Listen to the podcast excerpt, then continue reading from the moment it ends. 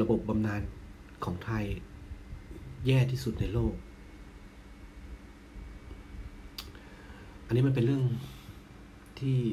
น่าเศร้าเลยนะครับ เพราะว่าจากรายงานของ MCER นะฮะ บริษัทจัดอันดับ เป็นเป็นที่ปรึกษาด้านทรัพยากรมนุษย์สัญชาติอเมริกัน ได้ร่วมกับ CFI Institute สถาบันวิเคราะห์ด้านการเงินระดับโลก และ Monash Business School แห่งมหาวิทยาลัยโมนาสในออสเตรเลีย เขาได้ทำรายงานเกี่ยวกับดัชนีบำนาญทั่วโลกประจำปี 2020 เนี่ย ที่ทำการสำรวจระบบรายได้ยามเกษียณของประเทศต่างๆ ทั่วโลก แต่คำว่าประเทศต่างๆ ทั่วโลกเนี่ย ในในทั่วโลกเรามีร้อยกว่าประเทศ แต่การสำรวจของเขาเนี่ยเพิ่งทำไปแค่ 39 ประเทศทั่วโลกเท่านั้น ทีนี้ใน 39 ประเทศเนี่ย มีอาเซียนอยู่ 5 ประเทศ ประกอบไปด้วยสิงคโปร์ มาเลเซีย ฟิลิปปินส์ อินโดนีเซีย และไทย ใน 5 ประเทศของอาเซียนเนี่ย ไทยเป็นบ๊วยครับ และจาก 39 ประเทศทั่วโลก ไทยได้อันดับที่ 39 นั่นหมายความว่า ไทยเป็นบวยของโลกจากการจัดอันดับของ39 ประเทศทั่วโลก ถ้าเรามองในแค่โอ้ยแค่ 39 ประเทศเอง เราก็ยังเป็นอันดับที่ 39 ซึ่งถ้าโลกเรามีร้อยกว่าประเทศ มันก็ยังดูดีเนาะแต่ถ้าเรามองกลับมาที่ในระดับอาเซียน เราเป็นรองสิงคโปร์คนไทยเราก็คงแบบเออก็แค่ก็สิงคโปร์เขาเป็นประเทศที่เจริญแล้ว ใช่ไหมครับ แต่เราเป็นรองมาเลเซีย เราเป็นรองอินโดนีเซีย เราเป็นรองฟิลิปปินส์เลยนะครับ ตอนนี้ระบบบำนาญเราแย่จริง ๆ ระบบบำนาญเนี่ยจะส่งผลอะไร กับ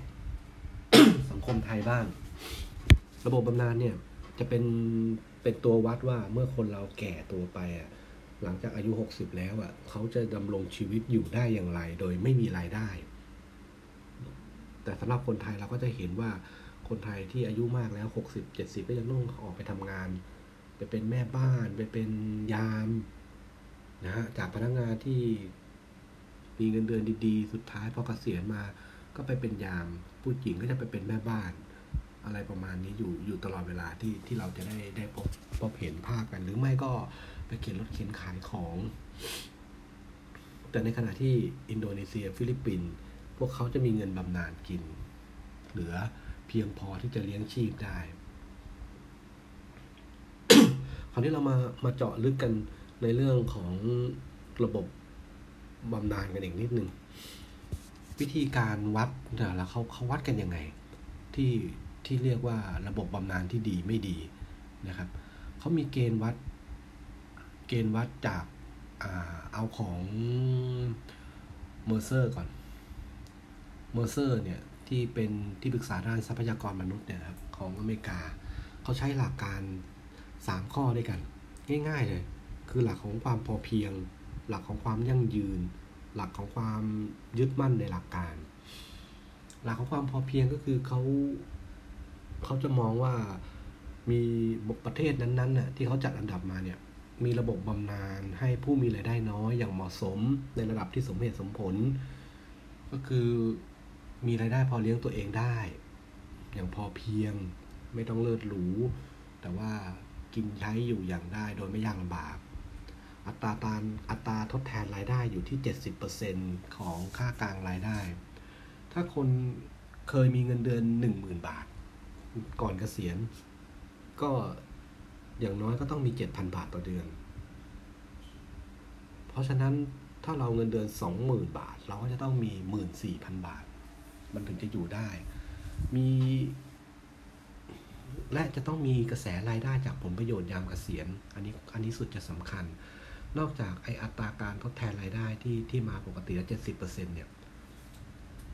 ยังจะต้องเพิ่มเติมด้วยกระแสรายได้จากผลประโยชน์ยามเกษียณหมายถึงอะไร หมายถึงพวกกองทุนต่างๆครับ หมายถึงว่ามนุษย์เงินเดือนทั้งหลายเนี่ยได้มีการลงทุนในกองทุนใน ในทรัพย์สินอะไรบางอย่างที่มันก่อให้เกิดรายได้ เช่นมีห้องเช่า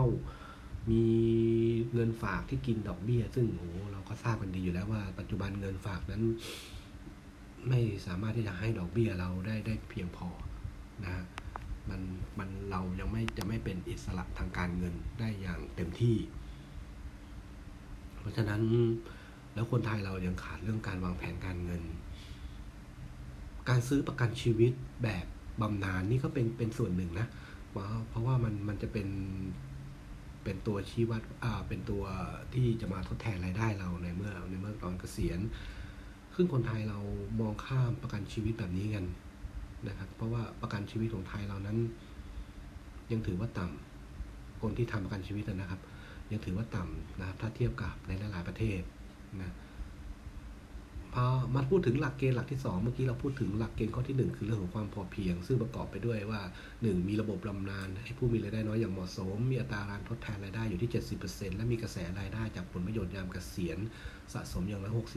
60%ตะเมอร์เซอร์นะครับให้หลักเกณฑ์หลักที่ 2 ก็คือความยั่งยืน sustainability ได้แก่ด้านสินทรัพย์สุทธิประชากรศาสตร์ การใช้จ่ายภาครัฐหนี้สาธารณะและการเติบโตทางเศรษฐกิจเป็นต้น ประชากรวัยทำงานอย่างน้อย 80%นะครับ ต้องเป็นสมาชิกระบบบำนาญเอกชน ระบบในเอกชนถ้าเราทำบริษัทใหญ่ๆนะครับเขาก็จะมีกองทุนสำรองเลี้ยงชีพให้พนักงาน ซึ่งเมื่อเกษียณแล้วเนี่ยก็บางบริษัทนี่ถ้าอยู่กันมา 30-40 ปีก็สามสิบปียี่สิบยี่สิบปีถึงสามสิบปีนะครับเขาก็จะมีเงินบำนาญเป็นล้านอะก็น่าจะ ถือว่าอยู่ในเกณฑ์ดี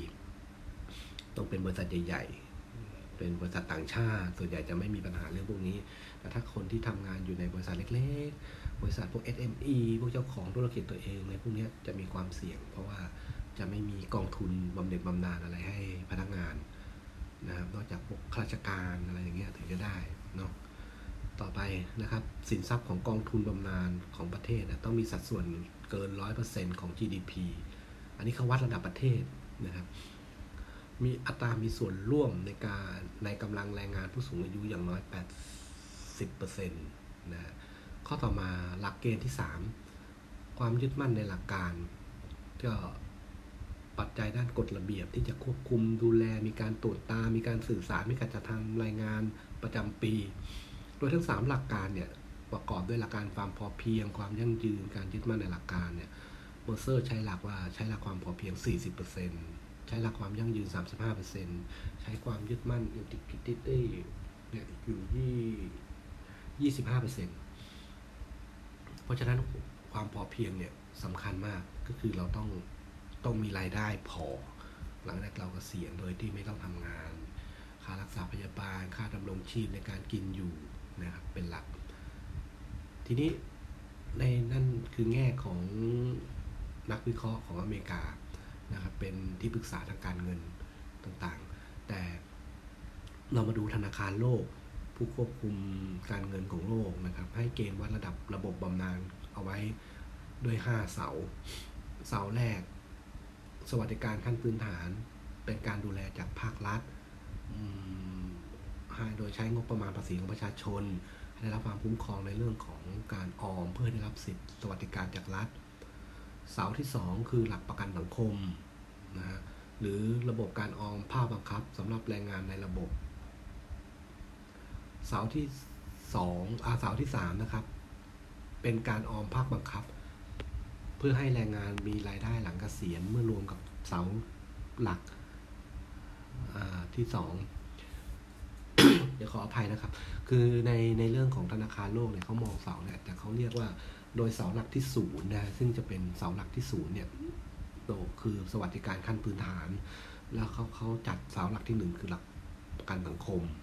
แล้วก็เสาหลักที่สองก็คือการออมภาคบังคับ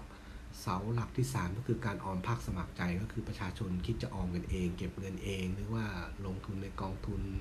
RMF กองทุนสำรองเลี้ยงชีพ PVD นะครับกาศกองทุนประกันสังคมมาตรา 40 ที่ คนไม่มีไม่ใช่พนักงานประจำใช้ในการออม และเสาหลักสุดท้ายคือระบบการใช้ทรัพย์สินอื่นมารองรับชีวิตหลังเกษียณเช่น บ้าน การของการดูแลสุขภาพที่อยู่อาศัยทรัพย์สินส่วนบุคคลต่างๆ นี่คือหลักการวิเคราะห์สรุปว่าระบบบรรณาเนี่ยมีมีความสำคัญ อย่างยิ่งเลย เพราะว่ามันจะเป็นตัวบอกว่าเมื่อเมื่อสังคมไทยเนี่ยกำลังจะก้าวเข้าสู่สังคมผู้สูงอายุ แล้วเมื่อสังคมแสดงว่าเราจะมีผู้สูงอายุเป็นจำนวนมากของประเทศไทยคำถามก็คือว่าผู้สูงอายุเหล่านี้จะอยู่ได้อย่างไรในเมื่อเด็กที่เกิดใหม่มาเนี่ย มันน้อยลง ถ้าผู้สูงอายุจะหวังว่าให้ลูกหลานมาเลี้ยงเนี่ยยุคใหม่ๆจะเป็นยุคที่ดิ้นรนเด็ก ๆ ที่เกิดใหม่ก็ต้องดิ้นรนกับชีวิตคงจะไม่มีเวลามา หาเงินมาจุนเจือคนอื่นทุกผู้สูงอายุได้ เพราะว่าตัวเขาเองเขาก็ลำบากกันแย่อยู่แล้ว แล้วผู้สูงอายุเราเนี่ยจะอยู่ได้ด้วยตัวเอง โดยต้องไม่มีใครมามามาเกื้อหนุนมามาดูแลได้อย่างไรนะครับเพราะเพราะฉะนั้นแล้วธนาคารโลกและองค์กรทางการเงินของโลกจึงให้ความสำคัญกับเรื่องระบบบำนาญเป็นอย่างมาก และเป็นเรื่องที่น่าตกใจว่าไทยอยู่ลังบวยของโลกเลยแสดงแล้วในขณะที่ไทยเราก้าวเข้าสู่สังคมผู้สูงอายุแล้วแล้วมีผู้สูงอายุจำนวนมากที่ไม่มีรายได้ที่จะเลี้ยงตัวเองต้องออกไปทำงานต่างๆนะครับในขณะที่รัฐบาลยังให้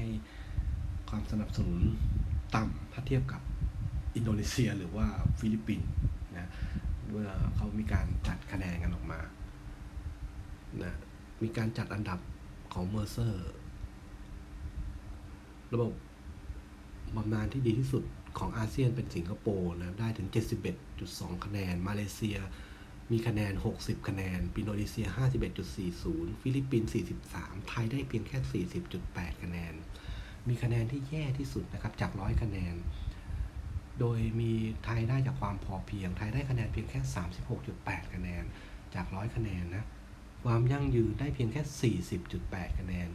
แต่ความยึดมั่นในหลักการได้ 47.3 อืม อันนี้ก็มันดูขัดแย้งเนาะ ยึดมั่นในหลักการได้สูง แต่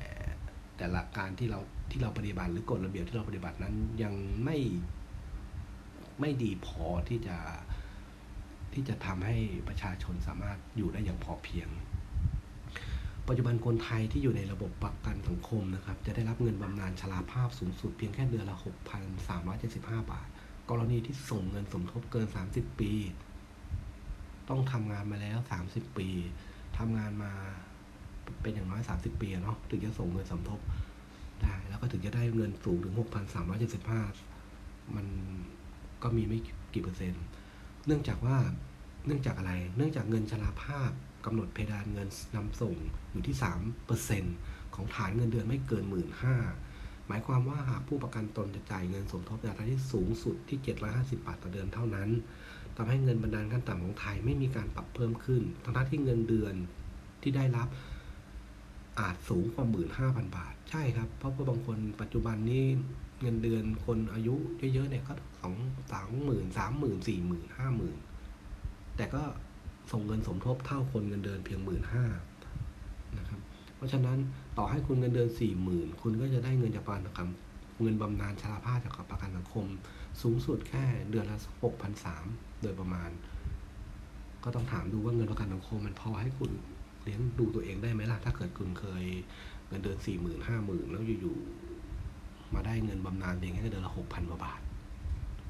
นะเป็นตัวอย่างง่ายๆ ระบบบำนาญของไทยมีวงเงินรวม 3.85 ล้านล้านบาท เมื่อเทียบกับมูลค่า GDP ของไทยที่ 16.7 ล้านบาท ถือว่าอยู่ในเกณฑ์ที่ต่ำ เพราะว่าหลักเกณฑ์ของ Mercer CFA เนี่ยแนะนำว่าควรจะมีร้อยเปอร์เซ็นของ GDP ก็คือควรจะมีวงเงินอะ